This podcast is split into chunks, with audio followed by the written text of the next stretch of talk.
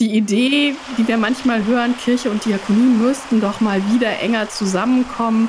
Ich glaube, die waren immer miteinander ganz eng, aber so richtig friedlich waren die nie. Aber wenn sie Menschen in einer Ganzheitlichkeit wahrnehmen will, zu der auch Spiritualität und Glaube dazugehört, dann braucht sie sozusagen als Grund für sich selber Kirche. Und damit herzlich willkommen zum Windhauch Podcast. Mein Name ist Tobias Sauer und ich bin heute zusammen mit Tobias Kirchhoff von MIDI und Silke Köser, Führungsakademie für Kirche und Diakonie. Das sind natürlich jetzt auch schon Titel. Die Frage ist ja, wie erst zuerst, äh, wer bist du, was machst du? Zu mir, zu meiner Person. Ich bin evangelischer Pfarrer in der Evangelischen Kirche Berlin-Brandenburg-Schlesische Oberlausitz. Man merkt, Kirche und Diakonie haben es mit so langen Titeln. Ähm, ich habe Theologie studiert, unter anderem auch wie Tobias Sauer katholische Theologie in Freiburg, genau zwei Semester. Dann bin ich doch wieder zu den Evangelien zurückgegangen. Ansonsten in Leipzig, bin von Sachsen aber nach Berlin gewechselt, habe hier neun Jahre in einer großen diakonischen Einrichtung gearbeitet, war da verantwortlich für die Seelsorge und Ethikarbeit habe parallel als Studierendenseelsorger an der Viadrina in Frankfurt an der Oder gearbeitet und bin jetzt seit zwei Jahren in MIDI, also dieser evangelischen Arbeitsstelle für missionarische Kirchenentwicklung und diakonische Profilbildung, die sozusagen sich darum kümmert, dass in Kirche und Diakonie der Blick aufeinander besser ausgerichtet wird und man mehr gemeinsam macht. So, und jetzt ist aber Silke dran. Silke, du auch. Wer bist du? Was machst du? Genau, ich fange auch mal mit unserer Institution an. Das ist aber, glaube ich, ein bisschen schneller erklärt. Ich arbeite an der Führungsakademie für Kirche und Diakonie und alle Menschen, die in Kirche und Diakonie Leitungs- und Führungsverantwortung haben, sind eingeladen, bei uns Kurse zu machen, sich weiterzubilden, ihre Rollensicherheit zu erweitern, Führungshandwerk zu erlernen und vor allem sich miteinander auszutauschen. Wie kann das gehen, führen und leiten in Kirche und Diakonie? Dort arbeite ich seit sechs Jahren und mein Schwerpunkt als Studienleiterin sind die Führungskräfte vor allem aus dem diakonischen Bereich, aber nicht nur, weil uns geht es auch darum, immer Menschen aus Kirche und Diakonie miteinander zu vernetzen. Und mein Schwerpunkt hier sind vor allem die Bereiche Sozialmanagement, Personalmanagement. Dann habe ich ein sehr schönes Thema und das sind die Frauen in Führung in Kirche und Diakonie. Davon kann es nämlich dringend ein paar mehr brauchen. Es gibt wunderbare Führungsfrauen in Kirche und Diakonie, aber wir brauchen dringend noch mehr. Und die vernetzen wir und stärken wir untereinander und hoffen, dass äh, da noch viele nachkommen. Und ein weiteres Thema ist das Thema diakonische Kultur. Und das zieht sich durch meine gesamte Berufstätigkeit. Nämlich bevor ich bei der Führungsakademie gearbeitet habe, war ich zwölf Jahre bei der Diakonie Deutschland oder dem Diakonischen Werk der EKD. Das ist sozusagen der Dachverband, unter dem auch MIDI jetzt mit ist. Und dort habe ich mich als Theologin um das Thema diakonische Kultur in Einrichtungen gekümmert, habe ganz viele kennengelernt. Wie bin ich überhaupt zur Diakonie gekommen? Ich bin nämlich keine Pfarrerin. Ich habe nämlich Lehramt studiert, Deutsch und evangelische Theologie und als ich äh, vor der klassischen Aufgabe stand, eine Staatsexamensarbeit zu schreiben, habe ich die Kaiserswerther Diakonissen entdeckt für mich. Habe darüber meine Staatsarbeit geschrieben und bin dann wirklich dem Thema Diakonie verfallen, weil ich gedacht habe, das finde ich super spannend. Warum engagieren sich Menschen dort? Was machen die da eigentlich? Die Vielfalt der Themen. Und während meiner Promotionszeit war für mich relativ schnell klar, ich habe Lust in der Diakonie zu arbeiten, weil da Theologie und Sozialarbeit und Betriebswirtschaft und Recht, das geht da alles zusammen und da arbeiten engagierte Leute und da wollte ich hin. Kann ich noch mal kurz sagen, warum jetzt wir beide hier zusammensitzen und woher wir uns kennen? Ich würde mich nämlich quasi als ein Schüler von Silke Köser bezeichnen. Ich habe sie kennengelernt, als ich teilgenommen habe an einem Kurs in der Führungsakademie, der heißt Management in sozialen Organisationen. Und den hat Silke Köser organisiert und da haben wir uns kennengelernt. Und seither hat es sich ergeben, dass wir auf vielfältigste Art und Weise zusammenarbeiten, haben gemeinsam Tagungen organisiert, Fortbildung, aber das war sozusagen die Initialzündung. Aus euren Vorstellungen äh, entnehme ich auch, dass Kirche ein großes Bedürfnis hat, lange Titel zu finden, die, die viel miteinander vereinen. Äh, die, die kürzesten Sachen, die ihr gesagt habt, da, darauf würde ich mich jetzt gerne stürzen. Ihr habt ganz oft nämlich gesagt, Kirche und Diakonie. Und da wäre meine Frage, sind das zwei verschiedene Dinge? Oh, Silke, willst du? Soll ich? Also, auf, da gibt es eine ganz, ganz einfache Antwort drauf, ja und nein. Theologenantwort, klassische Theologenantwort. Ja, das ist, äh, jeder Jurist hätte ähnlich geantwortet, Mediziner in aller Regel auch. Ähm, also einerseits sind Kirche und Diakonie absolut identisch, weil wenn man von Evangelium her denkt, ist sozusagen das Heil, was verkündigt wird, eben nicht nur ein jenseitiges, sondern auch ein diesseitiges. Und das ist unmittelbar mit der Hilfe für den Nächsten verbunden, also mit der Diakonie. Also Gottesdienst und Nächstenliebe, praktische Nächstenliebe gehören zusammen. Wenn wir aber an die Strukturen denken, in denen beide existieren, dann haben die sich über, ich glaube, von Anfang an. Also wenn man in die Apostelgeschichte guckt, sieht man auch schon den Unterschied. Das ist, glaube ich, Apostelgeschichte 6. Es kann ich deshalb nicht so gut nicht, weil ich äh, so gut die Bibel kenne, sondern weil ich das öfter zitiere äh, in diesem Zusammenhang, wo sich da schon die Apostel von den Diakonen unterscheiden und die einsetzen. Und das hat nicht nur biblisch, sondern auch ganz praktisch den Hintergrund, dass man sich einfach da spezialisiert hat, um näher bei den Menschen sein zu können, um besser in seiner Profession zu sein. Und deshalb sind es zwei verschiedene Dinge. Also die einen, die sich stärker sozusagen um ja auch organisatorisch äh, die Nächstenliebe für den anderen zu kümmern und die anderen, die dann zu Priestern oder Ähnlichem ausgebildet wurden. Aber ich spiele das nochmal an Silke zurück. Ich möchte nicht Ja und Nein sagen, sondern ich sage, Kirche und Diakonie sind zwei verschiedene Dinge, ganz klar. Die haben eine enge Verbindung. Aber wenn man schon in die Entwicklung der Diakonie im 19. Jahrhundert guckt, dann stellt man fest, das ist ein bisschen aus der Kirche ausgewandert. Also die Gründung der inneren Mission mit den vielen Vereinen, die dann die Rettungshäuser, Diakonissenanstalten wurden, die waren immer ein bisschen neben der Kirche und die hatten immer ein Bezugssystem und das war noch mal stärker die Gesellschaft. Das war dann Ende des 19., Anfang des 20. Jahrhunderts auch schon die entstehenden Sozialsysteme, die Finanzierungsarten, die Spendenarten.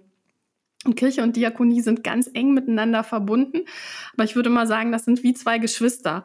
Und das sind auch Geschwister, die von Anfang an ein bisschen rivalisiert haben, die für immer zusammenhängen, aber wie es bei echten Geschwistern äh, auch so geht, da gibt es eigentlich von Anfang an Knatsch. Und die Idee, die wir manchmal hören, Kirche und Diakonie müssten doch mal wieder enger zusammenkommen, ich glaube, die waren immer miteinander ganz eng, aber so richtig friedlich waren die nie. Ich meine, es gibt ja auch den Vorwurf immer, dass man sagt, okay, äh, Kirche hat halt quasi alles, was, was Nächstenliebe rein praktisch ist, äh, sortieren sie aus in Caritas und Diakonie, damit man sich darum nicht mehr kümmern muss. Und äh, der andere Punkt ist ja auch, dass um das Bild der zwei Geschwister aufzugreifen, dass die Diakonie ja auch gesellschaftlich eher so das beliebtere Geschwisterkind ist. Ne? Also wenn man sagt, wo Kirchensteuer, dann kommt immer ja, aber wir haben ja auch soziale Einrichtungen. Das ist ja meistens, also grob skizziert natürlich, äh, etwas, was äh, in den Zuständigkeitsbereich der Diakonie fällt und äh, was ich glaube, was gesamtgesellschaftlich tendenziell eher gehalten wird, ne, als jetzt die, die pastoralen, seelsorglichen Aufgaben, die innerhalb den Kirchenbereich sind. Also statistisch ist es in jedem Fall so, dass Diakonie die größere Aufmerksamkeit in der Gesellschaft hat, auch mit äh, den größeren Relevanzpunkten äh, versehen wird als Kirche zum Beispiel. Aber dass Kirche sozusagen ihr soziales Handeln auslagert in sozusagen die organisationale Diakonie, dem würde ich dann doch ein bisschen widersprechen. Also fast alle Kirchengemeinden haben in sich diakonische Projekte, die ehrenamtlich organisiert sind, die über Spenden finanziert sind. Ich glaube, der Unterschied ist nicht so sehr, dass Kirche und Diakonie sich durch ihr soziales Engagement unterscheiden, sondern eher, dass Diakonie den professionelleren Teil ab bildet, der auch dann sozusagen im staatlichen Gegenüber klarer organisiert ist und äh, die, die mit den Kostenträgern verhandelt und äh, sozusagen über Kostensätze arbeitet. Da ist Kirche ein bisschen freier von in ihrer eigenen Sozialarbeit. Aber äh, also sie hat es nicht grundsätzlich ausgelagert, sondern sie hat es auf dieser Ebene eher professionalisiert. Ich finde, das ist auch eine Diskussion, die sehr innerkirchlich ist. Wenn wir in so Untersuchungen gucken, es gibt die Untersuchung zur Kirchenmitgliedschaft, ähm, wo ist denn Kirche? Dann sagen die Leute, ja, das sind doch die evangelischen Altenheime und die evangelischen Einrichtungen für Menschen mit Behinderung.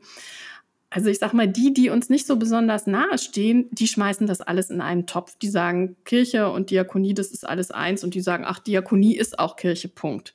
Die, die noch ein Stückchen weiter sind, die sagen, Diakonie und Caritas, das ist doch irgendwie auch das Gleiche. Das ist doch irgendwie christlich.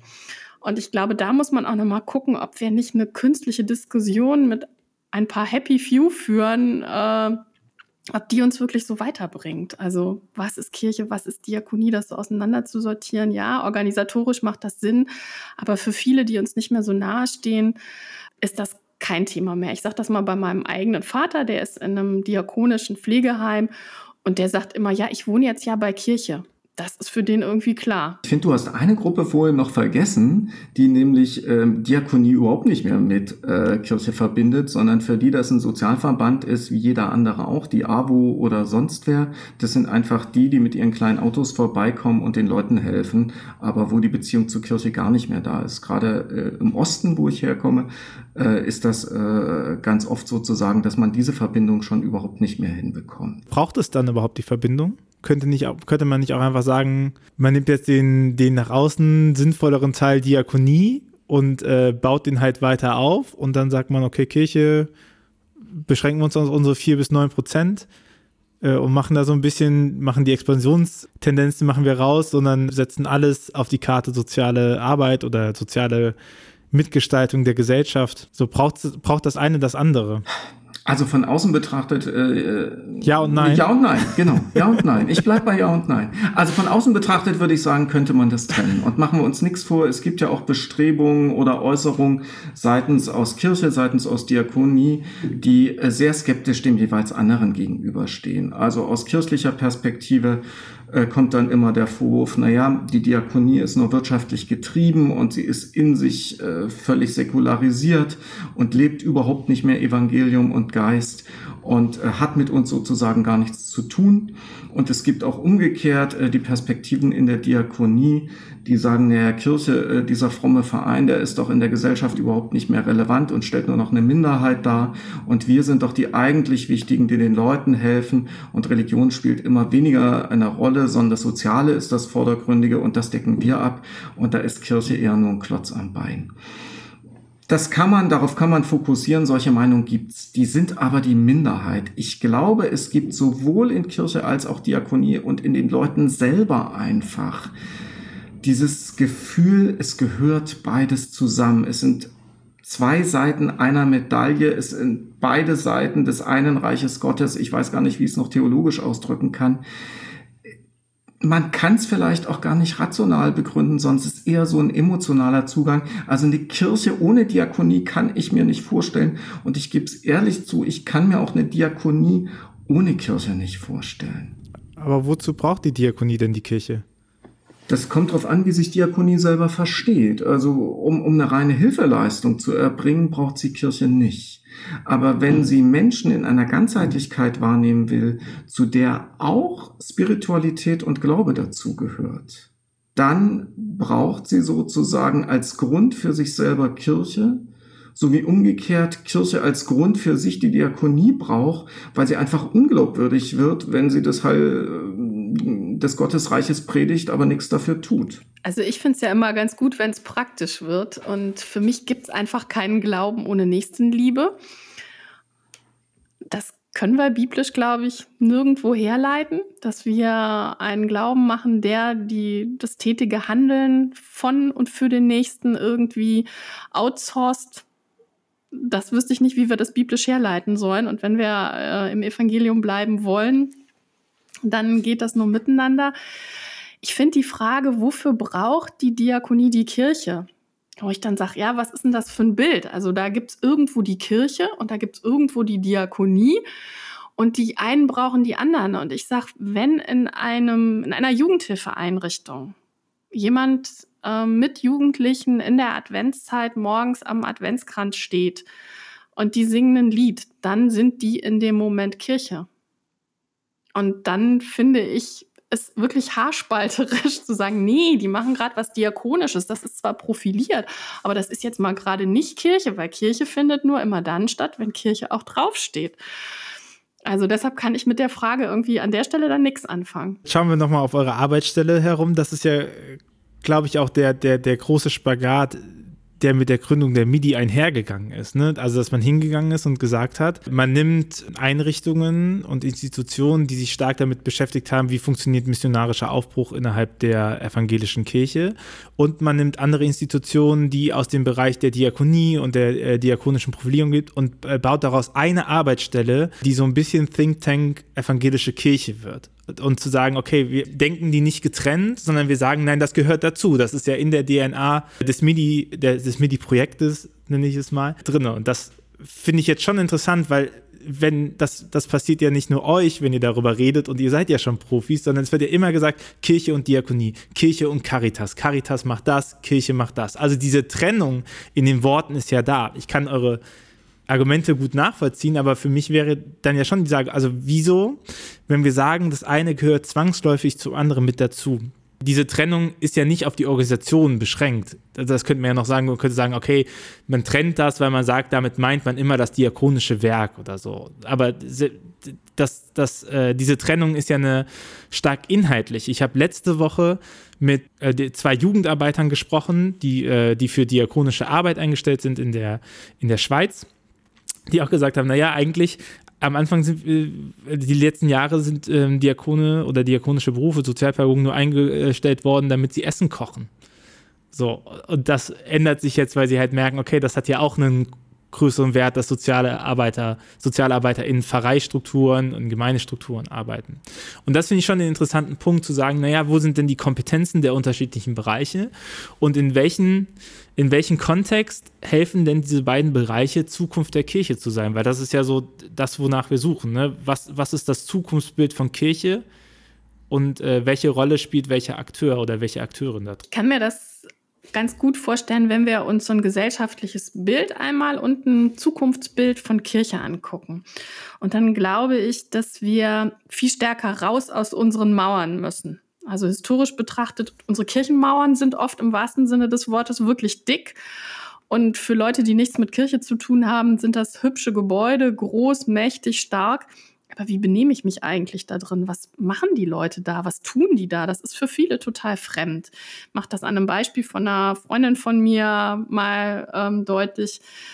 Unsere Kinder waren befreundet. Die Tochter geht mit zum Familiengottesdienst. Ich sage der Mutter, wenn du Lust hast, kannst du mitkommen. Ruft die mich am Samstagabend an und sagt, hm, ich bin so überhaupt nicht kirchlich sozialisiert. Muss ich da vorher irgendeine Karte oder ein Ticket haben oder kann ich da einfach so hinkommen? Und ich sage, nee, natürlich kannst du so hinkommen. Und als sie neben mir stand, ist mir nochmal klar geworden, dass wir das da was für totale Insider machen. Also wann wir aufstehen, wann wir irgendeinen Vers singen. Das waren auch dicke Mauern, nicht nur im baulichen Sinne, sondern auch dicke Mauern, die wir da um unsere Liturgie um, äh, aufgebaut haben. Unsere diakonischen Einrichtungen haben in der Vergangenheit auch dicke Mauern im wahrsten Sinne des Wortes gehabt. Das waren Anstalten. Das, das schöne Wort, das schlimme Wort gibt es zum Glück jetzt weniger.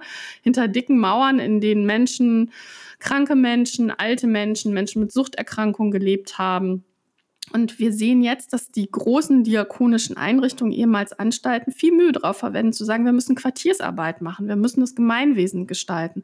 Und ich glaube, das ist ein super Ort, wo Kirche und Diakonie sich treffen, weil da ist Kirche nämlich mit ihren Gemeindestrukturen ganz weit vorne und da sind die Einrichtungen mit ihren professionellen Diensten weit vorne und können sich wirklich super zusammenarbeiten und können da auch Kirche leben.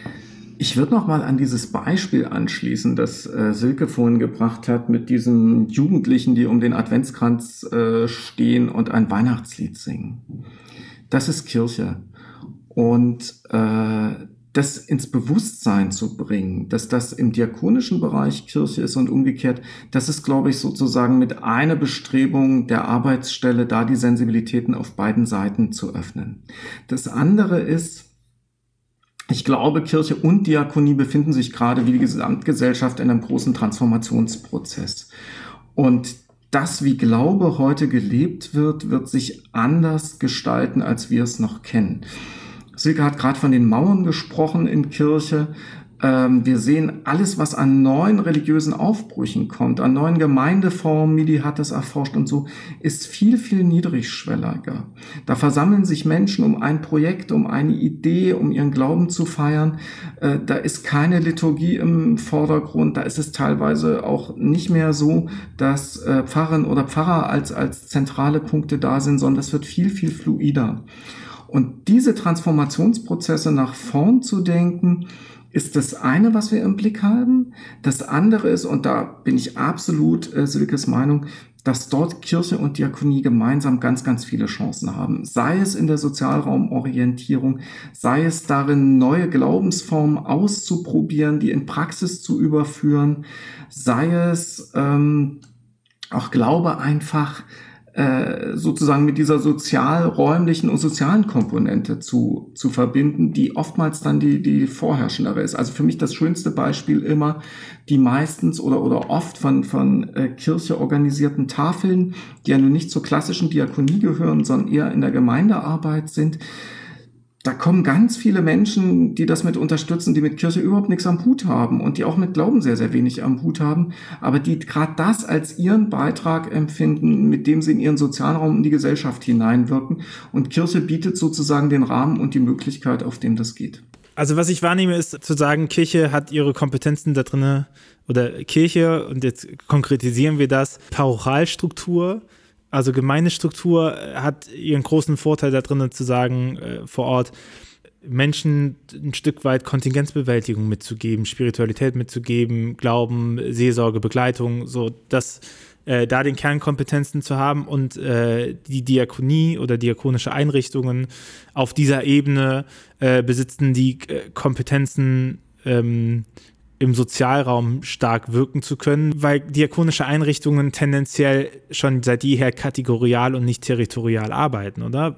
Weil in diakonischen Einrichtungen äh, die Leute äh, versorgt oder in Kontakt damit kommen, die eben zu einer Kategorie kommen. Da, da, natürlich ist es territorial eingeschränkt, weil man nur einen gewissen Umkreis hat, aber es heißt da nicht, in der Gemeinde heißt ja, alle, die hier wohnen, sollen kommen.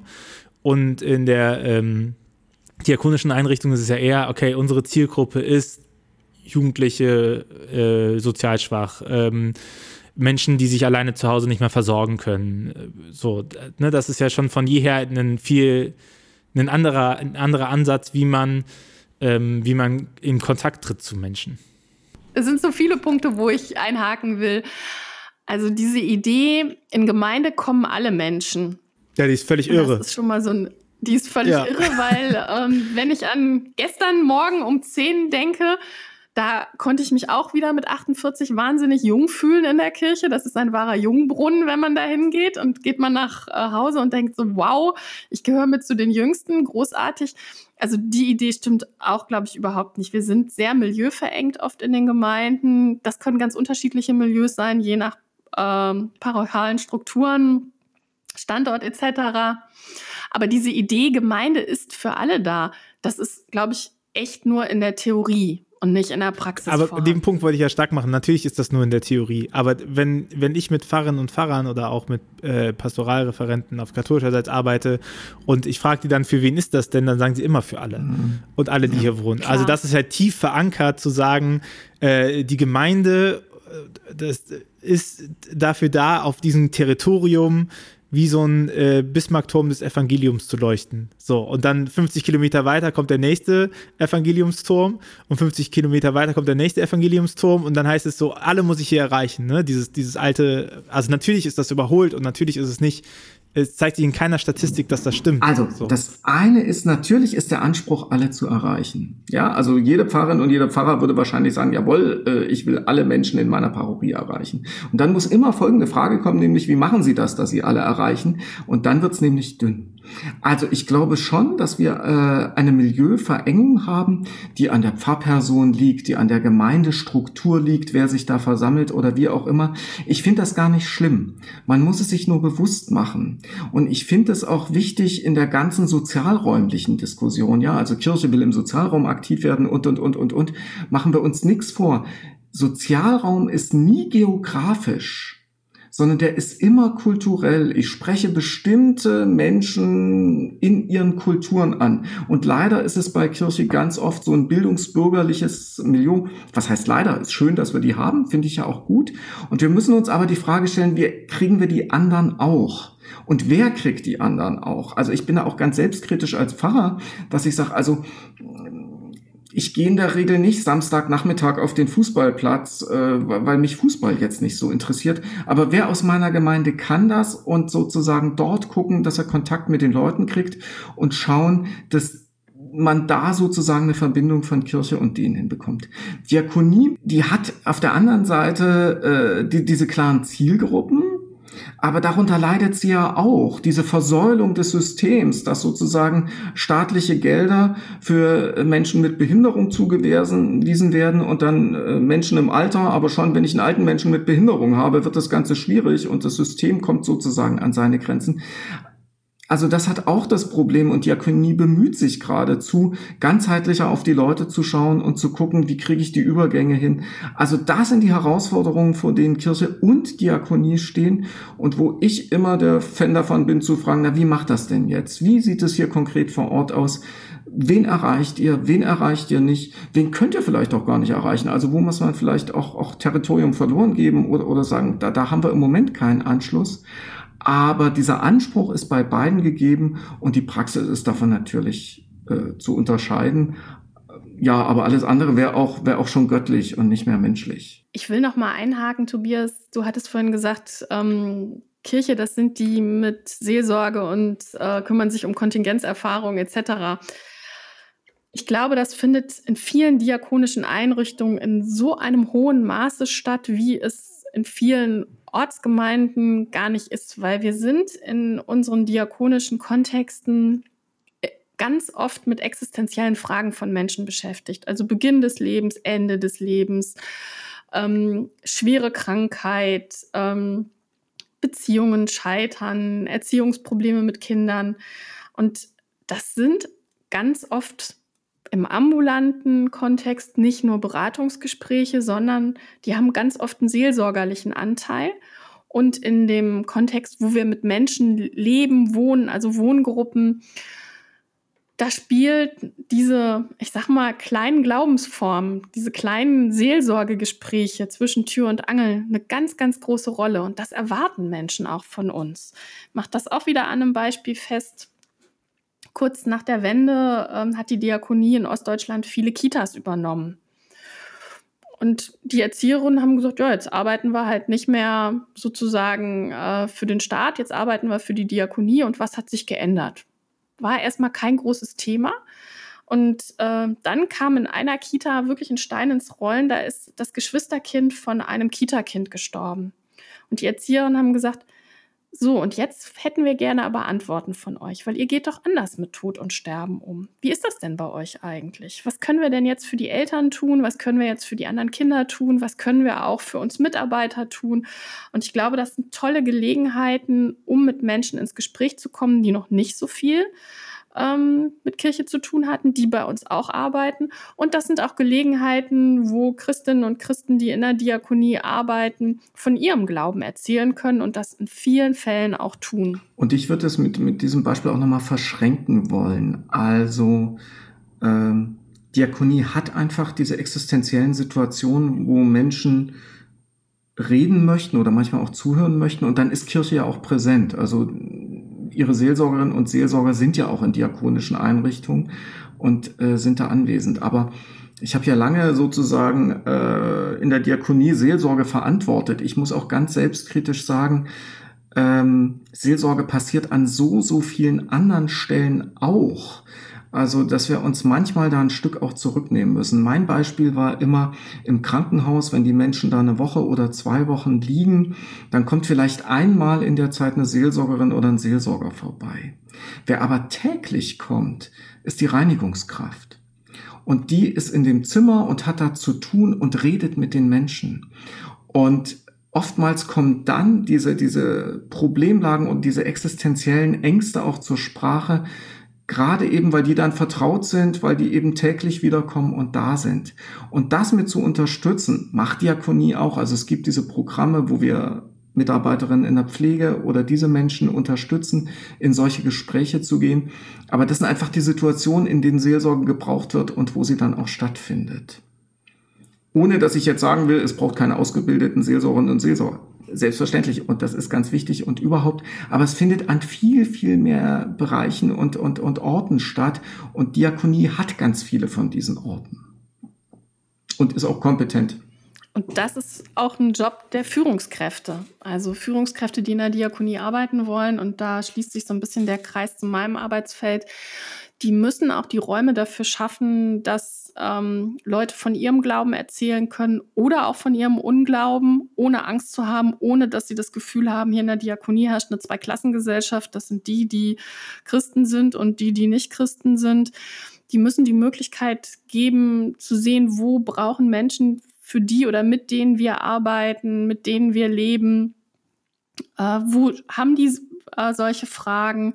Wie können wir authentisch darauf antworten? Ich weiß, authentisch ist immer so ein abgenudeltes Wort, aber ohne dass ich dann sage, oh, da ist eine Frage und da ziehe ich irgendeine Karte aus der Schublade äh, und lese einen Psalm, obwohl ich da persönlich nichts mit zu tun habe oder derjenige auch nicht, sondern wie kann ich Menschen bei der Bewältigung helfen und wie kann ich Leute ähm, Christinnen und Christen auch befähigen, davon zu reden, ohne dass es in diesem Kontext für sie unangenehm oder tabuisiert ist, weil das ist es ja für viele. Und das ist noch. unglaublich schwierig. Also es ist unglaublich schwierig für die Führungskräfte, sowas zu ermöglichen.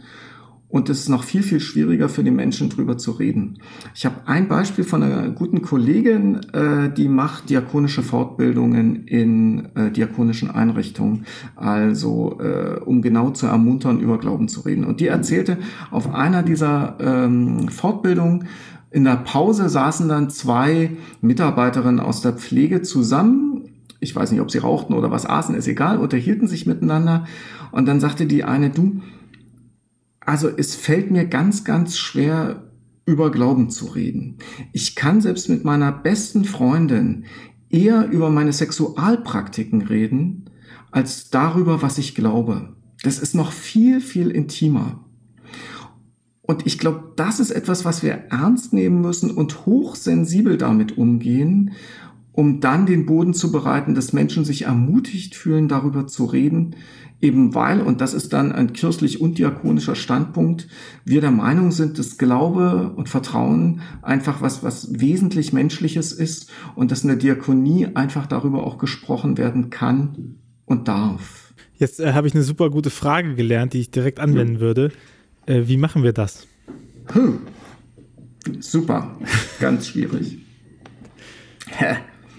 Weil ich meine, also ja. ne, sind wir ehrlich miteinander, wir kennen doch die Probleme. Also diese ganzen Probleme, diese, diese Versäulung, dass man sagt, man hat irgendwie einen, äh, zwei Strukturen, die man parallel fährt mit einer äh, am Anfang wurde ja auch gesagt, so niederschwellige Arbeit mit der Diakonie, die eher an den Menschen dran sind, ohne sie nach der Glaubenszugehörigkeit zu fragen. Und dann Parochialstruktur, äh, die in der evangelischen Kirche ja stark gemeindezentriert ist und sich so langsam Richtung Kirchkreise und Landeskirche öffnet. Das leistet man sich und wir wissen auch, dass die ermutigt werden, über Glaube und Unglaube zu reden. So. Aber rein faktisch sieht es ja aus, wir haben wir haben von Gemeinden immer noch den, den formulierten Anspruch, am liebsten sollen sie doch zu uns kommen. Theoretisch wird das aufgebrochen, so am liebsten sollen sie zu uns kommen. Wir hätten gerne den Pfarrer, die Pfarrerin bei uns. Die muss uns ja irgendwie auch dafür sorgen, dass hier was gemacht wird. Wir haben die, äh, wir haben ein Arbeitsrecht, ein kirchliches Arbeitsrecht, was sagt, naja, also so weit darf es mit dem Unglauben dann in bestimmten Punkten auch nicht mehr kommen. So. Also das ist jetzt in den letzten Jahren aufgelöst worden, aber durch Gerichtsentscheidungen vor allem Dingen. Da unterscheiden sich auch die beiden Kirchen nochmal in der Härte. Das ist, äh, ist ja auch gesagt so, aber wir haben, wir haben ja ähnliche Konstrukte in den, in den Sachen drinnen. So, und das löst sich auf, das ist auch alles äh, gut so, aber dann, dann ist natürlich auch die kritische Frage so, wo haben wir dann die Profilbildung drin? Also deswegen, wie, wie machen wir das denn? Wie, wie setzen wir denn diese guten Ideen um? Was sind gut, was sind äh, Beispiele, wo diese guten Ideen gut umgesetzt worden ist, wo, wo das ganz konkret wurde, was wir jetzt hier so ähm, utopisch, theoretisch nochmal gezeichnet haben. Dann machen wir es mal ganz konkret. Ich nehme jetzt nur einen Aspekt aus dem vielen, was du gesagt hast. Und das allererste, was ich ganz wichtig finde, wenn wir in der Diakonie über Glauben reden, dann machen wir das vorsichtig. Weil wir in einer Situation stecken, wo wir eben nicht auf Augenhöhe sind. Also entweder haben wir es mit Menschen zu tun, die in einer Situation sind, wo sie auf unsere Hilfe angewiesen sind. Die sind in der Regel nicht ganz freiwillig bei uns, sondern weil sie krank sind oder weil sie Unterstützung brauchen oder und, und, und. Das ist für mich das allererste, deshalb bin ich da vorsichtig. Das zweite ist, auch wenn ich mit Mitarbeiterinnen oder Mitarbeitern rede, dann sind die in einem Abhängigkeitsverhältnis. Die sind bei mir beschäftigt, die kriegen von mir ihr Geld also auch da bin ich sehr, sehr vorsichtig. Und diese Vorsicht drückt sich für mich in zwei Dingen aus, in zwei ganz elementaren Dingen. Das eine ist, ich ermögliche erstmal, dass Sie darüber reden, also ich bin der Zuhörende und höre mir eben an, was da an Glaube, Nicht-Glaube, Anders-Glaube, Unglaube, was auch immer ist. Und umgekehrt, ich erzähle von mir, und zwar von mir ganz persönlich. Und da ich ja vorhin schon gesagt habe, dass das so was Hochintimes ist, braucht es besondere Schutzräume dafür. Und das sind für, für mich so, so Beispiele in der, in der äh, Bildungsarbeit, wo ich wirklich sage, für einen Tag oder für einen halben Tag nehme ich eine bestimmte Anzahl von Mitarbeiterinnen raus, gib den frei, mach mit denen ein Bildungsangebot und komm jetzt auch nicht gleich mit der Bibel und dem Herrn Jesus Christus, sondern frag die erstmal, wie es denen geht, wo die sich gerade fühlen, vielleicht wo die sich gerade in ihrem Glauben oder Nichtglauben bestätigt oder in Frage gestellt fühlen ganz, ganz langsam und lasse die reden. Das ist im Grunde dasselbe Konzept, was wir in Kirche mit den Glaubenskursen hatten. Dass wir also aufgehört, oder was heißt aufgehört, dass, dass wir mal unterbrochen haben, von der Kanzel zu sagen, wo es lang geht und was man zu glauben hat, sondern dass wir die Leute mal abends bei einem Glas Wein zusammengenommen haben und gefragt haben, was glaubt eigentlich ihr? Und was glaubt ihr nicht? Und wo sind eure Zweifel? Und mit denen ins Gespräch gekommen ist. Das ist für mich das Modell, was für das 21. Jahrhundert angesagt ist. Ich würde das ein bisschen anders sehen. Ich denke, so eine Einladung an Mitarbeiter in der diakonischen Einrichtung, komm doch mal auf ein ein- bis zweitägiges Seminar und lass uns über Glauben und existenzielle Fragen plaudern.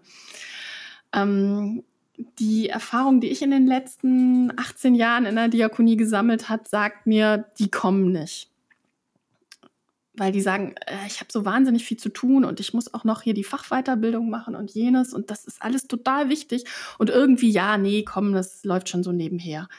Die kommen aber, wenn es darum geht, Fragen zu stellen, wollen wir wirklich freiheitsentziehende Maßnahmen in der Jugendhilfe bei uns anbieten?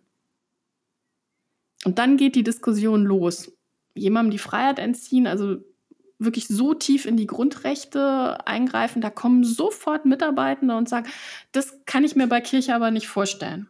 Und mittendrin sind wir in der schönsten äh, Diskussion, was ist denn das Kirche? Was hat das mit deinen eigenen Werten, mit deinen eigenen Glauben zu tun? Warum glaubst du, dass äh, dein Arbeitgeber freiheitsentziehende Maßnahmen nicht anbieten darf? Äh, was heißt das ähm, vielleicht in der Forensik bestimmte Dinge zu machen oder nicht zu machen. Was heißt das, ein lukratives Arbeitsfeld aufzugeben? Wie stark engagieren wir uns in Arbeitsfeldern, die ganz schlecht refinanziert sind?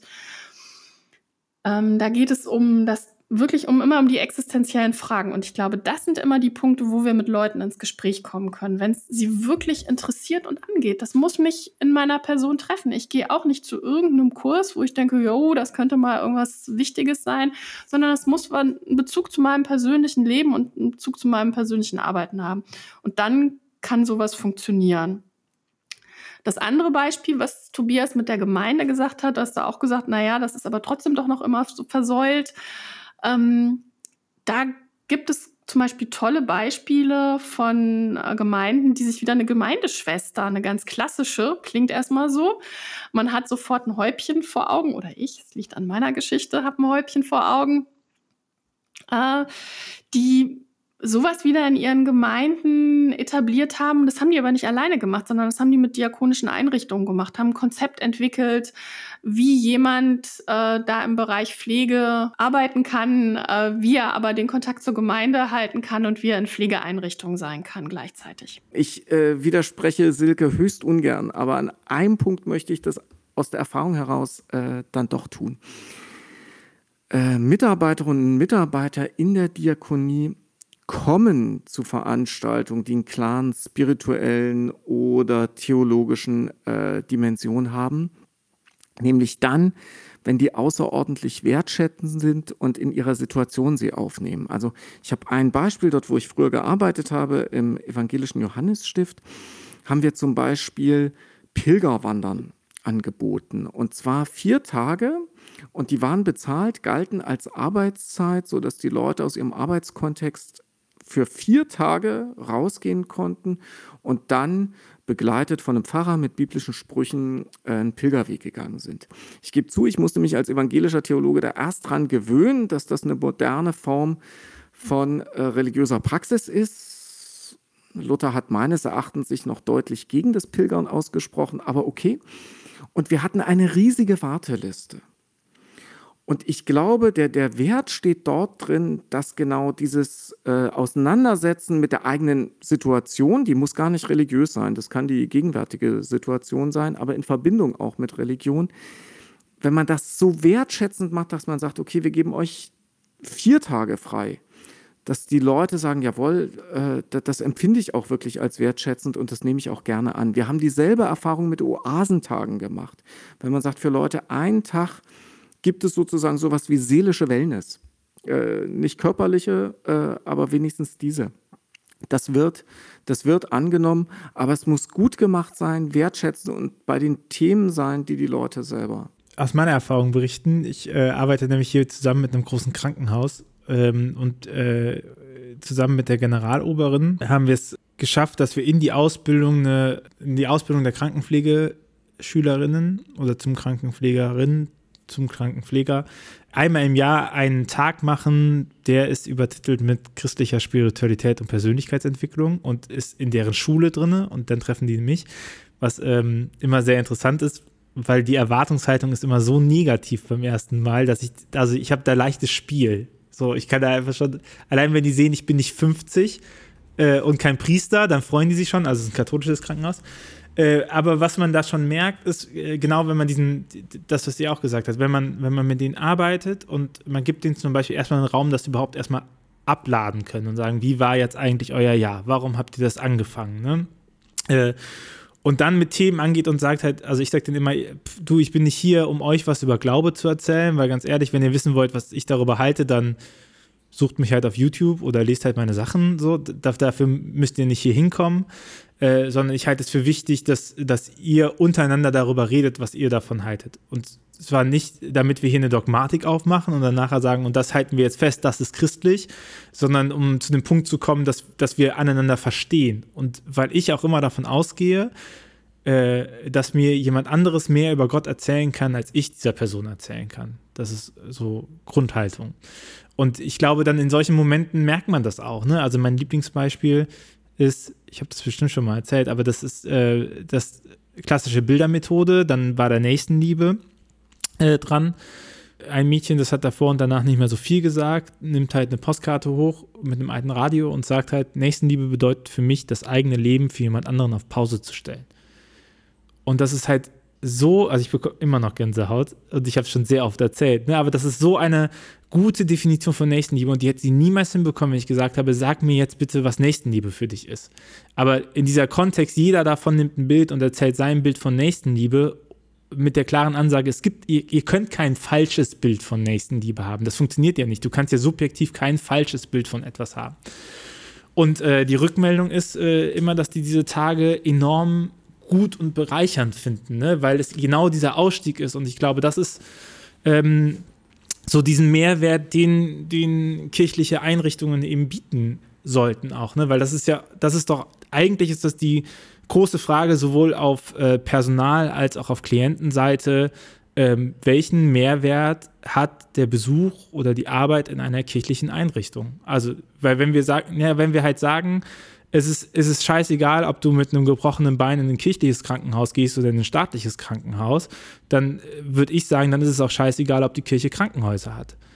Ne? Und, und äh, der, der Zirkelschluss am Anfang ja zu sagen, naja, ich kann mir nicht vorstellen, dass äh, wir ein Christentum haben ohne tätige Nächstenliebe. Und dann ist ja die Frage, was wie zeigt sich das in diesem Krankenhaus? Ne? Also wie, und jetzt, ich rede nicht von äh, Missionszügen durch die Flure, die die Bibel rezitieren und immer wieder sagen, das ist übrigens Nächstenliebe, das ist übrigens, nicht, dass sie es vergessen, das ist Nächstenliebe, dass man überall draufschreiben muss, evangelische Kirche davon oder katholische Kirche, das halte ich für totaler Irrsinn, äh, das zu machen. Aber die Frage ist ja schon, äh, wie schafft man solche Orte eben auch zu, zu Mehrwertorten zu machen, ne? unabhängig von dem, was auch jeder andere kann. Aber da geht es ja genau darum, wie erreiche ich, und das ist, glaube ich, unser Idealbild in Kirche und Diakonie, den ganzen Menschen eben auch mit seiner spirituellen Dimension. Und da würde ich schon noch einen Unterschied machen und würde, du hast so locker gesagt, dann braucht die äh, Kirche keine Krankenhäuser mehr machen. Es gibt auch sowas wie Nothilfe. Und wenn ich irgendwo eingeliefert werde und äh, habe einen komplizierten Bruch, dann soll der erstmal versorgt werden. Wenn Menschen im Mittelmeer ertrinken, dann engagieren wir uns dafür, dass die gerettet werden. Ähm, das sind nochmal andere Bezüge. Und wenn wir längerfristig mit Menschen zusammen sind, ja, dann wollen wir denen auch was von dem mitgeben, woran wir glauben. Aber ich glaube, das ist auch wirklich eine Gratwanderung, die wir immer neu definieren müssen. Ähm, wann sind wir da irgendwie gefragt, von unserem Glauben zu erzählen, deutlich zu machen, dass wir den ganzen Menschen wahrnehmen. Auch beim gebrochenen Bein möchte ich als ganzer Mensch wahrgenommen werden und nicht nur als kaputter Knöchel. Äh, das ist auch klar. Aber wirklich eine Gratwanderung zu machen. Ich glaube, also ich möchte das konkretisieren. Mir geht es nicht darum, dass die Leute nachher ähm, sagen, aha, jetzt habe ich den christlichen Glauben mehr tätig kennengelernt weil das, ich glaube, das ist übergriffig. Also, oder beziehungsweise mhm. das hat die Gefahr, dass es schnell übergriffig wird. Aber ich, äh, zum Beispiel bei, so. bei United for Rescue finde ich das nämlich ein sehr gutes Beispiel. Natürlich kann das auch jede andere nicht-kirchliche Organisation machen. Und Gott sei Dank machen das auch viele nicht-kirchliche Organisationen. Aber ich finde, United for Rescue zeigt ziemlich gut, wie äh, urchristlicher Auftrag, ne, wie die Sandra so schön sagte, man lässt keinen Menschen ertrinken, Punkt äh, wie das organisationstechnisch umgesetzt wird und eben auch mit Partnern vor Ort konzipiert wird. Und natürlich geht es nicht darum, jemanden zu retten, um danach ihm die Bibel beizubringen. Aber die Tatsache, also die gesellschaftlichen Punkt, der gezeigt wird, zu sagen, naja, wir als Kirche stehen nicht nur da und sagen, man sollte keinen ertrinken lassen, sondern wir wir machen uns selber tätig daran, ne? Und wir helfen da und wir schicken unser Personal hin. Und wir sehen dann auch diesen Menschen, nehmen wir nicht nur als jemanden da, der ein Flüchtling ist, sondern dieses ganze Konglomerat, was ja da mit United for Rescue mit dabei ist, ne? Zu sagen, guck mal, das ist genauso ein Mensch wie ihr auch, ne? Das ist ja irrsinnig, dass wir sowas vergessen, weil wir es abstrahieren. Und, und das ist ja genau dieser, dieser Mehrwert, der nochmal reingesetzt wird. Ja, und genau bei dem Mehrwert bin ich zurückhaltend. Also ich habe das gerade bei der diakonischen Profilierung ganz oft und, und also gerade noch vor, vor zehn Jahren so erlebt. Also was ist denn der diakonische Mehrwert und wen, wie können wir den umsetzen, damit wir hier am Markt sozusagen uns von anderen unterscheiden und quasi als Kirche sozusagen das bessere Krankenhaus haben oder das bessere Pflegeheim oder wie auch immer, beziehungsweise als Diakonie. Das ist mir zuwider. Also erstens ganz, ganz theologisch. Auch als Christen sind wir keine besseren Menschen. Das heißt, wir haben auch keine besseren Krankenhäuser und wir haben auch keine besseren Pflegeheime. Alles andere wäre absolut vermessen. Ähm, man kann, also es gibt dann immer diese, diesen Spruch, ja, bei dem Haus weht ein besonderer Geist und wie auch immer. Ich habe genügend private Altenpflegeheime erlebt oder äh, von der ABU oder wo, wo ich auch sagen würde, die machen eine super Arbeit, da weht ein guter Geist, da fühle ich mich sehr gut umsorgt. Ähm, da gibt es kaum Unterschied. Die Frage ist nicht, was ist unser Mehrwert, sondern die Frage ist, was wollen wir tun? Und da bin ich dann wieder bei United for Rescue oder so Aus meiner Überzeugung heraus wollen wir Menschen retten und lassen niemanden ertrinken. Aus meiner christlichen Überzeugung heraus finde ich, sollten wir in einen sehr, sehr guten Umgang zum Beispiel mit Fehlern in unseren Einrichtungen entwickeln, ja, weil wir einfach wissen, dass Menschen Fehler machen und dass Schuld einfach zum Leben dazugehört, wie anderes auch.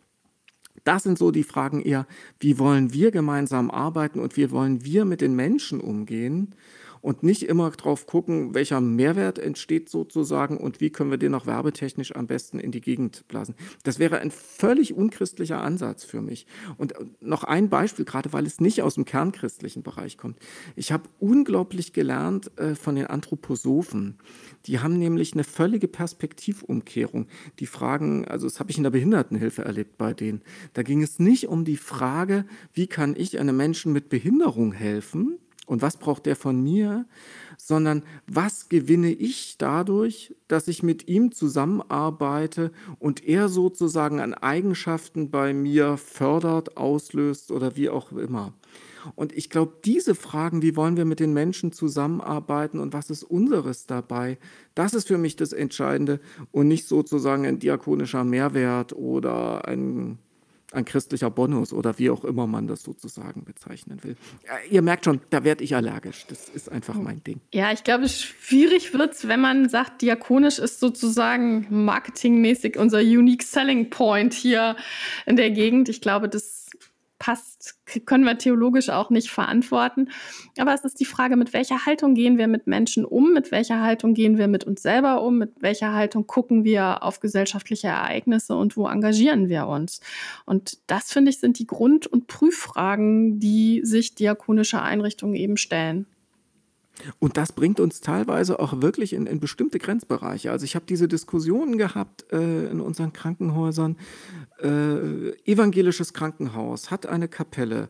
Wir haben aber auch muslimische Patientinnen und Patienten und muslimische Mitarbeiterinnen und Mitarbeiter. Richten wir für die jetzt einen Gebetsraum ein oder nicht? Oder wie heißen wir die willkommen? Und da war ganz klar aus evangelischer Überzeugung heraus, ermöglichen wir denen die Praxis ihres Glaubens und haben dann äh, zum Beispiel in der Kapelle äh, sozusagen ein Zeichen angebracht, wo die Ausrichtung nach Mekka ist, haben dann äh, Gebetsteppiche mit, mit, hingelegt und so. Also weil wir wissen, wie wichtig uns unser Glauben ist, können wir auch erahnen, wie wichtig der anderen ist und denen den ermöglichen. Das wäre sowas von Haltungswahrnehmung bei uns. Ich glaube, also ich, ich, äh, ich glaube schon, dass es total essentiell ist, dass es nicht beliebig ist, dass Kirche Krankenhäuser und soziale Einrichtungen etc. auch hat. Und ich meine, was man, das, das ist ja kein Konkurrenzkampf im Sinne zu sagen, äh, bei uns ist der Mensch aber mehr Mensch wahrgenommen, als es die Anthroposophen schaffen oder als es die AWO schaffen. Das ist ja Quatsch.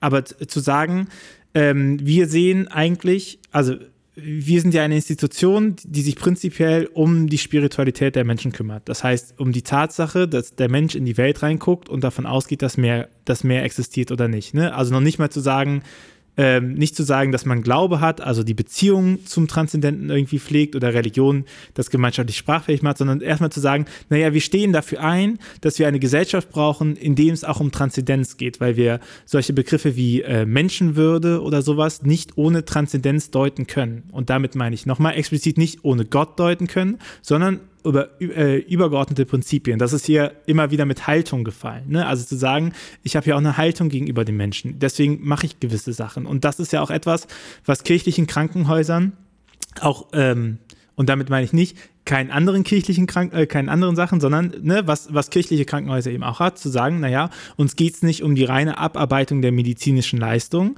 sondern uns sollte es eigentlich auch immer darum gehen, ähm, ein Profil und eine Kultur zu haben, die unseren Werten und unseren Haltungen unterstützt. Also es gibt ja auch Sachen, die äh, kirchliche Krankenhäuser äh, nur widerwillig äh, in ihr Portfolio aufnehmen und andere Sachen, die sie bereitwilliger aufnehmen. Und ich mache ein Beispiel. Zum Beispiel im Protestantismus ist ja sehr stark die Freiheit des Menschen betont. Ne?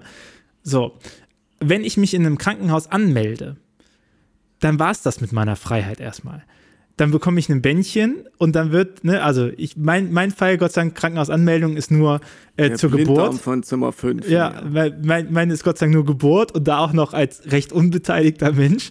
der mehr zugucken äh, darf, aber du bekommst ein Bändchen, dann wird gesagt, naja, bitte verlassen Sie das Krankenhausgelände nicht mehr.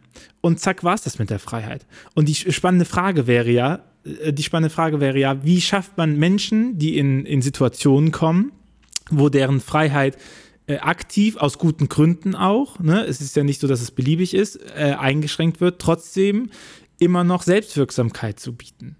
Ne? Das wäre so eine Frage, wo ich sagen würde, das, das äh, ähm, ist etwas, was den Mehrwert in diesem Krankenhaus steigert, wenn man schafft, sowas zu etablieren. Nicht, dass sowas nicht etabliert ist. Aber das ja. ist ja genau eine Frage, ist genau eine Frage der Kommunikation. Also bin ich äh, für das Pflegepersonal, für die Reinigungskräfte, für die Ärzte ein 15-stelliger Strichcode, der auf meinem Armband ist? Oder bin ich als Person mit meinen Sorgen, meinen Ängsten, meinem familiären Hintergrund auch gefragt? Und ich hoffe oder bin mir da auch sehr sicher, dass das in vielen unserer christlichen Krankenhäusern so ist, weiß aber, das ist auch in anderen Krankenhäusern so. Das ist, da haben wir kein Monopol drauf. Das ist äh, wirklich eine tolle Entwicklung, dass der Blick auf den ganzen Menschen ist was sehr Christliches, aber das ist nicht nur was Christliches. Ich finde das auch gar nicht. Und da, glaube ich, muss man da nochmal wirklich ja. genau hingucken. Ich finde das auch gar nicht schlimm. Also wenn andere Leute sagen, die Diakonie arbeitet gut und dieses Krankenhaus da arbeitet gut und da fühle ich mich gut aufgehoben und da fühle ich mich äh, ganz wahrgenommen und die machen das eben aus ihrer christlichen Überzeugung heraus. Deshalb wahrscheinlich ist das so. Und jemand anders sagt aber da bei, was weiß ich, Helios oder darf ich ja Werbung machen, keine Ahnung, ähm, ist das genauso oder wie auch immer, dann ist das doch super. Also gerade im Sinne sozusagen, dass wir universell denken, ist das doch perfekt. Und wenn wir bei alle, alle das Gleiche machen in diese Richtung, bin ich doch ganz glücklich. Ich möchte noch ein Beispiel bringen, ob wir wirklich äh, sozusagen also immer die Institution sind, die, die das Transzendente sozusagen mit verortet. Ich glaube, es geht auch schon drei Etagen tiefer. Silke und ich waren zusammen 2019 äh, auf einer Tagung, die war überschrieben unter dem Titel Starke evangelische Identität. Und da hatten wir ungefähr 90 Führungskräfte aus Diakonie und Kirche, also sagen wir mal 85 aus der Diakonie und 5 aus der Kirche. Und haben denen die Frage gestellt, was für sie ein diakonisches Profil ist. Und die Antwort, die am aller, aller, aller aller, aller, aller häufigsten kam, war, für uns ist diakonisches Profil, dass wir erstmal niemanden abweisen. Also das heißt, auch wenn jemand mit einem Problem kommt, für das es keine Refinanzierung gibt, überlegen wir uns, wie wir dem helfen können. Es wird immer Fälle geben, wo wir das nicht können, wo, wo das einfach unsere Kapazitäten erschöpft oder wie auch immer. Aber diakonisches Profil war für diese Leute, dass wir uns zumindest einen Kopf machen, ob wir diesen Menschen helfen können. Und das fand ich sehr, sehr beeindruckend, dass das sozusagen übergreifend über, und das waren alle Leute, die, die äh, klar auf die Zahlen guckten und die immer sagten, Mensch, wir können uns aber nicht so viele Nicht-Finanzierte oder so leisten, aber dass die sagten, das ist für uns Diakonie. Das steht an aller, allererster Stelle, nämlich das Gegenüber mit seinem Problem und dass wir gucken, ob wir es gelöst kriegen, ohne immer gleich zu sagen, dass wir es gelöst kriegen, aber dass wir uns ehrlich diese Frage stellen fand ich sehr beeindruckend. Ich würde gerne noch einmal auf einen anderen Punkt eingehen, den du, Tobias, gesagt hast. Also mm, der hieß, Mensch, es ist so wichtig, dass wir eine spirituelle Dimension haben, dass wir vielleicht auch eine missionarische Dimension, eine seelsorgliche Dimension in Kirche haben. Und ich glaube, ich habe manchmal Sorge, dass die diakonische äh, Dimension im Kontext der ganzen Einsparungsmaßnahmen, die wir in den nächsten Jahren haben, dass die uns ein bisschen äh, über die Wupper geht. Ich mache das mal in einer Geschichte fest, die äh, zu meiner Blutdruckregulierung im Moment dient, wenn er etwas äh, unten ist. Und das sind die Kollekten in den Kirchengemeinden. Also ich erlebe im Moment in vielen Kirchengemeinden, dass die Kollekten ich sag mal, der Kollektenzweck, wie wir ihn eigentlich mal hatten, dass wir für andere in Not und Elend und Armut sammeln, ein bisschen verloren gegangen ist, sondern wir sammeln an verschiedenen Stellen in den Gemeinden, da wo wir frei verfügen können, doch für die Sanierung unserer gemeindlichen Kassen oder unserer anderen Kassen und ähm, auch für unsere Kirchenmusik. Das will ich überhaupt nicht in Abrede stellen, dass das nicht wichtig, nicht schön und nicht notwendig ist. Aber ich glaube, das ist so ein winziges Beispiel, das macht für mich klar, in Zukunft, wenn unsere Mittel schrumpfen, werden wir aufpassen müssen, dass wir nicht diesen Bereich der Diakonie und unsere Idee von Nächstenliebe, unsere Sehnsucht, das zu leben, nicht verlieren werden. Im kleineren Bereich, was jetzt die Kollekten angeht, aber auch was die äh, Zuschüsse aus Landeskirchen angeht. Und ich glaube, das wird ein wirkliches Austarieren sein und da müssen wir gut miteinander kommunizieren, dass wir uns immer wieder vergewissern, was für eine Kirche wollen wir denn sein, wo wollen wir unsere Schwerpunkte setzen und verlieren wir nicht irgendwas Wichtiges aus den Augen, wenn wir vielleicht nicht dann doch irgendwie mit so einem leichten Zucken sagen, ach, die großen diakonischen Träger, die kriegen das schon alles alleine hin, die brauchen unsere Unterstützung gar nicht, zieht hin in Frieden. Aber da schließt sich für mich der Kreis wieder zum Anfang, nämlich die Frage, äh, ob Kirche und Diakonie so getrennt sind. Und das sind sie eben nicht. Also ich finde, Kollekte und so wie ich sie verstehe, sammeln wir immer Geld für andere, nicht für uns selber, für andere, denen es schlechter geht. Das ist doch ein grunddiakonischer Zug und das machen wir jeden Sonntag im Gottesdienst und klar sammeln wir mittlerweile auch für die eigene Gemeinde, aber vom Prinzip her sammeln wir für andere. Und ich sitze ja mit MIDI jetzt auch im evangelischen Werk für Diakonie und Entwicklung und da sitzt Brot für die Welt und die leben zu einem großen Teil von Kollekten und die haben große Bedenken, wie das jetzt mit Corona und Weihnachten wird, weil Weihnachten ganz klar auch nicht für Diakonie gesammelt wird, sondern für Menschen weltweit, denen es schlecht geht. Also Diakonie beziehungsweise sozusagen Kirche hat immer diesen universellen Charakter, das Leid nicht nur beim Nächsten hier vor Ort, sondern auch beim Fernsten zu sehen, der gleichzeitig unser Nächster ist. Und da schließen sich für mich die Kreise. Ich sehe das nicht ganz so pessimistisch wie Silke. Also ich glaube, da kann man auch gut motivieren, äh, dass gerade wenn es uns schlecht geht, wir sozusagen an die anderen denken und nicht an uns also ich würde mich sogar zu der These herausgerufen fühlen, dass es quasi das Gegenteil äh, bewirken wird, dass wir erst recht auf die anderen gucken, wenn es uns demnächst schlechter geht. Ich, äh, ich hoffe, ich habe recht. Ich wünsche mir, dass, äh, ich glaube, spätestens im Reich Gottes wird es soweit sein. Und bis dahin ist noch ein langer Weg.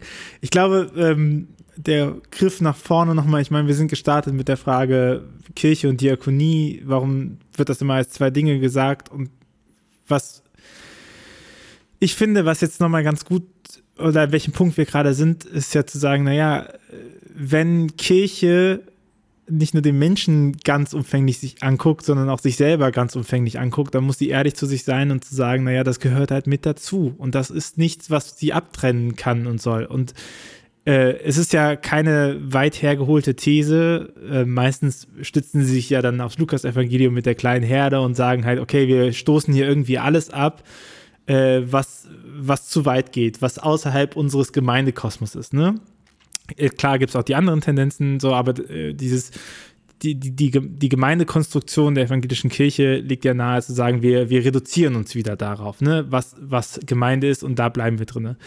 Und ich glaube, äh, deswegen ist es ja auch so super sinnvoll, dass es eben Arbeitsstellen gibt, die, die sagen, naja, wir betrachten das halt beides zusammen. Also deswegen, ich meine, es müsste keine Arbeitsstelle für die Zukunft der Kirche geben, wenn die Zukunft der Kirche schon so perfekt und durchgeplant ist und man einen ziemlich straighten Weg, weil man so, okay, das, wie wir jetzt haben, können wir zehn Jahre noch weitermachen und so, sondern es geht ja auch darum, ähm, immer wieder auszutarieren, wie sind denn die Verhältnisse zueinander? Ne? Also wie steht das, äh, das Altenheim und das Krankenhaus vor Ort zu der Gemeinde vor Ort? Und wie stehen die Menschen, äh, die nicht in, in den Gemeindeveranstaltungen sind, zu der Gemeinde? Und so, das sind ja die, diese schwierigen äh, Spannungspole, die die Kirche in der, im Territorium ähm, zu bewältigen hat, nicht nur die evangelische Kirche, die katholische Kirche auch, die äh, freikirchlichen Gemeinden auch. Ne? Also wie, wie äh, deklinieren wir die unterschiedlichen ähm, Herausforderungen, die an Gemeinde gestellt wird. So. Ich würde es gerne mal rumdrehen. Also ich glaube, Zukunft war schon immer ein Problem. Das haben wir in der alttestamentarischen Prophetie. Und äh, gut, also auch MIDI arbeitet gerne mit an der Zukunft. Aber was sich ändert, und wenn wir gerade bei diesen Kürzungsbeispielen sind, ist doch auch, dass wir stärker die Verantwortung äh, sozusagen auf, auf untere Ebenen heben müssen. Wir haben uns natürlich auch immer zurückgelehnt und haben gesagt, Kirche macht das und Kirche ist reich und die finanziert noch dieses und macht jenes Projekt und folgendes und übrigens. Wenn das nicht mehr so gegeben ist, werden wir viel kleinteiliger, aber ich bin auch ganz zuversichtlich, dass die Verantwortung dann auch auf viel, viel kleinteiligeren Ebenen läuft und dass man sagt, wir engagieren uns eben für das Pflegeheim hier für Ort. Also wir erleben das jetzt gerade in Corona. Äh, die Leute dort dürfen nicht mehr raus. Was machen die Kirchengemeinden? Die ziehen mit ihren Posaunenchören dahin, die singen dort vor Ort, die schauen, wo ist die Not in meinem Kiez. Wir hatten das am Anfang, ich glaube, Silke, du hast das erzählt oder jemand anders, wo, wo die Konformanten losgeschickt wurden im ersten Lockdown, um ältere Leute im Kiez zu versorgen und einzukaufen für die. Vielleicht braucht es durch Digitalisierung und Differenzierung und wie die großen Schlagworte heißen, auch gar nicht mehr Kirche in diesem riesigen Maße, sondern wir organisieren uns viel stärker vor Ort und leben unseren Glauben kleinteiliger, aber vielleicht auch unmittelbarer. Also das wäre so, so eine Zukunftsvision, wo wir auch gern zu ermutigen würden. Ich habe es am Anfang schon gesagt, diese neuen Gemeindeformen, die wir im Atlas erhoben haben, das sind ganz oftmals solche Sachen, die klein vor Ort graswurzelmäßig anfangen und sich völlig neu ausrichten. Ähm, das ist für katholische Kirche sicherlich schwierig mit ihrem universellen sozusagen Ansatz. Das ist auch für evangelische Kirche total schwierig. Aber ich sehe zumindest die Trends ganz klar in diese Richtung gehen und ich bin zuversichtlich. Das ist sehr schön, Tobias, dass du mir meine äh, Schlussfrage schon vorweggenommen hast und beantwortet. Die wäre nämlich, äh, was wünschst du dir von der Kirche der Zukunft? Und äh, das, die würde ich jetzt direkt an, an Silke weitergeben. Und wenn du noch was ergänzen willst, hast du natürlich gleich auch die Möglichkeit. Silke, was wünschst du dir so zum Abschluss äh, von äh, Kirche der Zukunft oder einer Kirche der Zukunft? Also ich wünsche mir viele Kirchen der Zukunft und ganz viel kirchliches Leben in ganz unterschiedlicher Gestalt. Wir haben die Kritik im ersten Lockdown gehört, wo waren die Kirchen in der Corona-Krise? Und ich habe mich geärgert, dass keiner gesagt hat, wir waren mit unseren diakonischen Einrichtungen, mit unseren Hunderttausenden von Pflegekräften, Erzieherinnen in den Beratungsstellen, was offen ging, waren wir vor Ort. Da war Kirche der Zukunft, finde ich, ganz äh, bunt und vielfältig und lebendig da. Ich wünsche mir kleine aktive Gemeinden. Ich wünsche mir vielfältige Initiativen. Und ich glaube, wir werden lernen müssen, dass ein Amt nicht immer alles regelt, wie wir das vielleicht aus unserer Organisation äh, kennen. Ich finde MIDI ganz wunderbar, aber ich glaube, wir müssen auch darauf vertrauen, dass der Geist Gottes auch ohne große Ämter wirkt. Und äh, das werden wir lernen müssen und das wird uns bestimmt auch gut tun, äh, das neu zu erfahren. Also da muss ich dann doch noch was sagen. äh, er hat es auch im Vorgespräch Zukunft angekündigt, dass er, dass er gestoppt werden muss. Transparenzhinweis. Also, genau. Auch die Zukunft wird Ämter haben. Und gerade Silke, die für die Führungsakademie hier ist, also es gibt ja auch Führungsverantwortungen. Aber ich glaube, diese. Ich rede von Organisationen, nicht von dem Amt der Person, sondern ich rede von den großen Organisationen und um dem, ich glaube, da sind wir uns alle einig, von unseren manchmal schwerfälligen Tankern, die wir haben. Äh, das meinte ich mit Ämtern. Okay, aber auch dann würde ich sagen, ich, ja, also ich habe einfach äh, diese Erfahrung, manchmal ist so ein Tanker auch gar nicht so schlecht. Also ich hatte so Problemsituationen in meiner Seelsorgetätigkeit, da war ich über den Tanker sehr, sehr froh, weil der, äh, es gab eine Situation, vielleicht das noch kurz hier, aber wir haben ja Zeit, ist ja egal. Da ging es darum, dass ich einen, einen jungen Menschen, der äh, mit Behinderung äh, sozusagen häuslich festgehalten wurde und ich musste den irgendwie aus der häuslichen Umgebung rauskriegen. Und die Polizei weigerte sich, weil sie eher auf die nicht behinderten Eltern hörte als auf den. Und ich war heilfroh, dass wir sowas äh, als Kirche wie eine Polizeiseelsorgerin hatten, über die ich dann Zugang zur Polizei kriegte und mit dieser Hilfe das dann rausholen konnte. Also so eine institutionelle Struktur hat mir auch manchmal sehr geholfen. Was ich mir wünsche, und da bin ich, glaube ich, mit Silke völlig d'accord, dass um diesen Tanker eine riesige Flotte an kleinen und Schnellbooten rumfährt und guckt, was es sonst noch an Arbeiten zu erledigen gibt.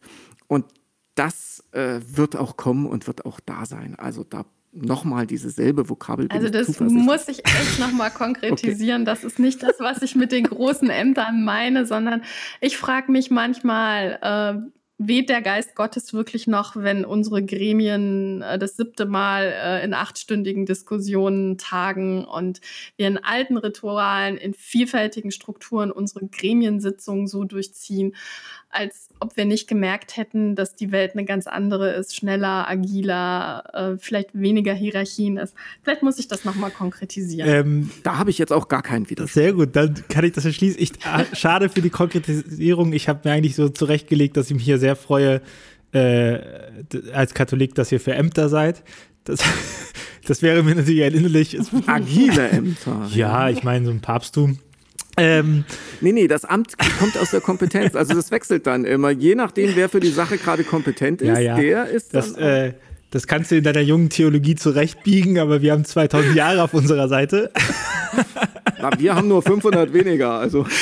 Ach, es ist äh, wunderschön. Ich, ich fand es äh, wahnsinnig äh, intensiv und gut und reichhaltig. Ich glaube, dass dieser Spannungsbogen zwischen Kirche und Diakonie, zwischen ähm, großer Institution und kleiner Initiative ähm, ein total fruchtbarer, ähm, fruchtbarer Bereich ist, in dem viel entstehen kann, weil eben auch so viel Spannung da drin steckt. Äh, ich hoffe, wir konnten heute so ein bisschen ein äh, paar Spannungsfelder aufmachen. Ähm, mir bleibt nicht mehr viel anderes übrig, als äh, euch noch einen schönen Tag zu wünschen. Danke, dass ihr dabei wart. Danke. Danke. Dieser Podcast ist eine Gemeinschaftsproduktion von Ruach Jetzt und der Evangelischen Arbeitsstelle für missionarische Kirchenentwicklung und diakonischen Profilbildung MIDI. Produziert von Ruach Jetzt. Mehr Informationen findest du auf windhauch.ruach.jetzt.